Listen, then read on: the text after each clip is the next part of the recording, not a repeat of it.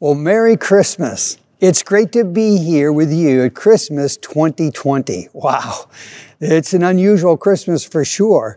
And what Christmas, we have to remember, maybe now more than ever, we can begin to understand that Christmas is about God becoming a man, becoming a human being. Now, you got to ask a question. What kind of a God does that? What kind of a God becomes a human being? Certainly not the gods contemporary with Jesus coming to earth, like the Egyptian gods, or the god of Baal, or Ashtoreth, or Marduk, or any of these gods. They would have never done that. They were cruel gods. They were demanding gods, even asking people to sacrifice their own children so that they could be right with them, full of rules and regulations, and the people were afraid of their gods. What kind of a God would come to be a human being and limit himself to a human body, and limit himself to having human parents and being under the regulations of governors and kings and emperors? What kind of a God would undergo all the ridicule and even the sufferings in a human body and the pain you'd have to go through? What kind of a God would become a human being? That's what Christmas is all about. And you have to ask yourself the question, what kind of a God would do that? Well, the only possible answer is the one given in Scripture. And the one given in Scripture is that God loves us. That's right. He thinks about you. He has feelings for us. God loves us. That's the answer Scripture gives us. You know, let me try and think this through with you a little bit. Now, why would God love us so much? Why would he do these things so lovingly to us? Why would he love us? Well, as we read in the Bible, we see in Matthew chapter 1 that Mary had become pregnant by God, according to Scripture, and an angel appeared to Joseph, her fiancé. And the angel was telling him, don't put her away quietly like you planned, but instead, take her as your wife. Listen to what he says. He says this, she will bear a son, and you shall call his name Jesus, for he will save his people from their sins. Did you catch that? That's why God loves us. He wants to love us to himself through paying for our sins. This was what Jesus did. God came to earth because he loves humans so much, even to the point where he would limit himself to a human body because he loves us. And he wants to save us from our sin. You see, the context of Scripture is this. Ever since Adam and Eve sinned against God, rebelled against God in the Garden of Eden, sin has infiltrated the human race to such an extent that every human being that's ever walked the planet Earth has sinned. Romans 3:23 says, for all have sinned and fall short of the glory of God. Did you notice that word all? All have sinned.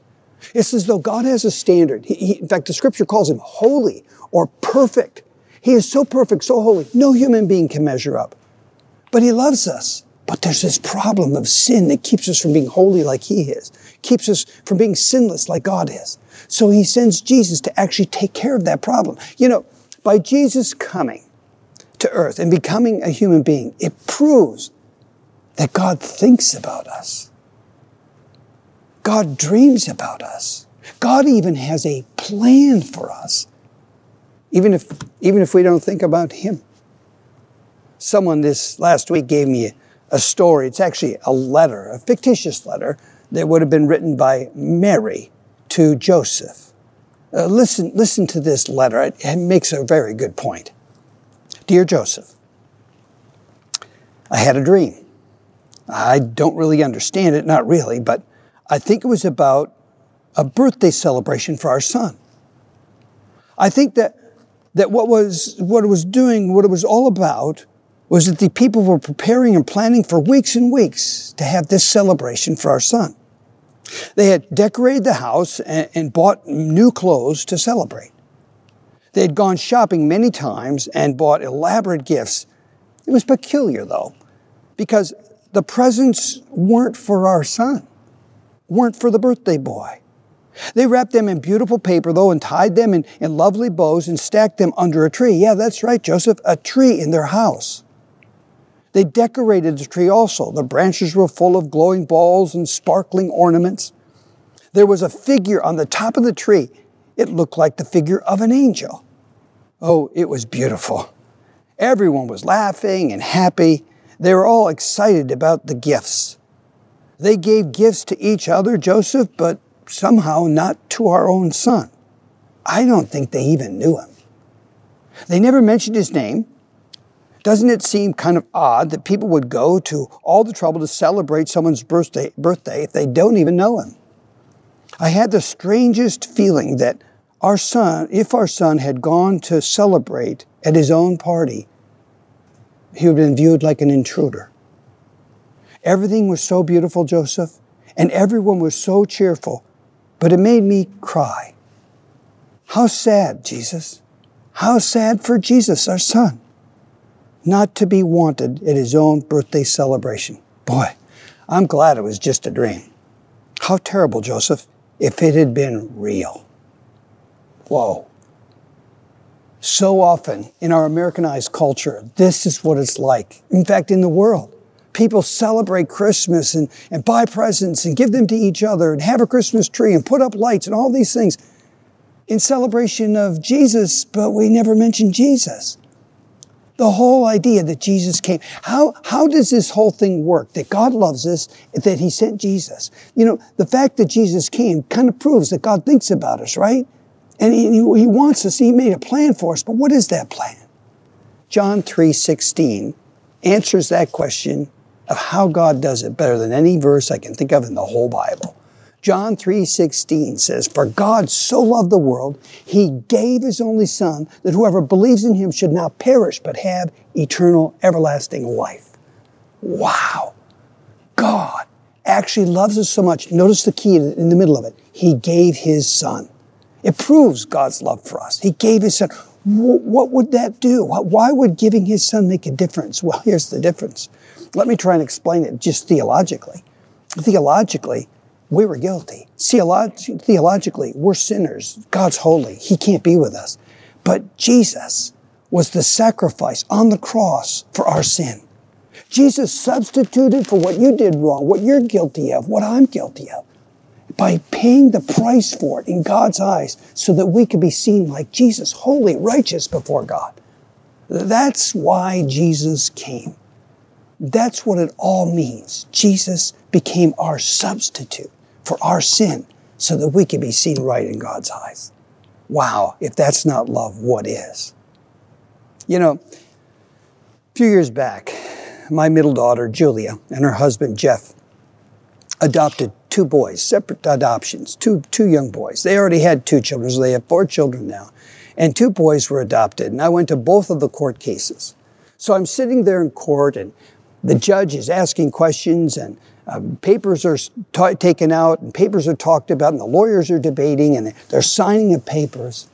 And all of this was happening because Jeff and Jules, my daughter and her husband, had been dreaming of this, thinking about this, hoping for this, and even planning for this. Then, finally, even paying the court costs for this to happen. It's the same with us.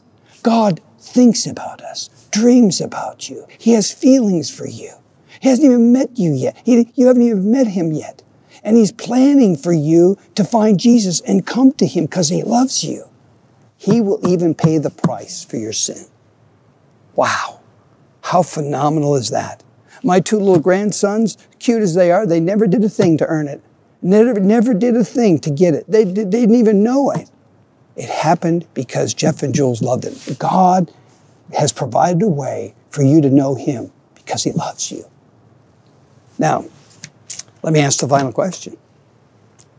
What would keep you and me from responding to a God that the Scripture clearly reveals and Jesus' coming proves that he loves us? What would keep me from loving him back? He who loved me first. The Bible says there's only one thing. We love our sin more than we love God. Wow.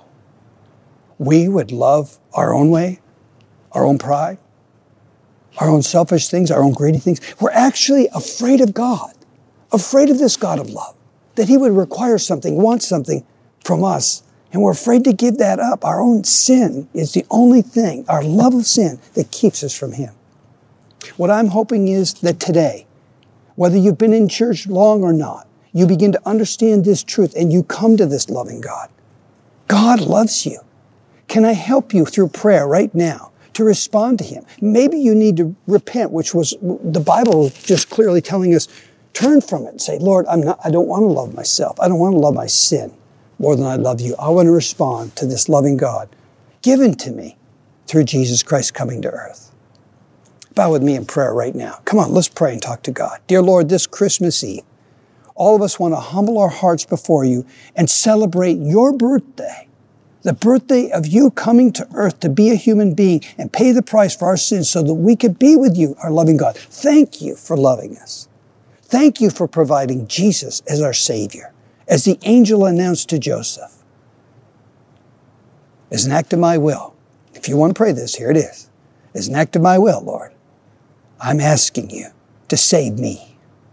I confess to you, I am a sinner. I do want your salvation through Jesus Christ. I do accept you. I do believe this.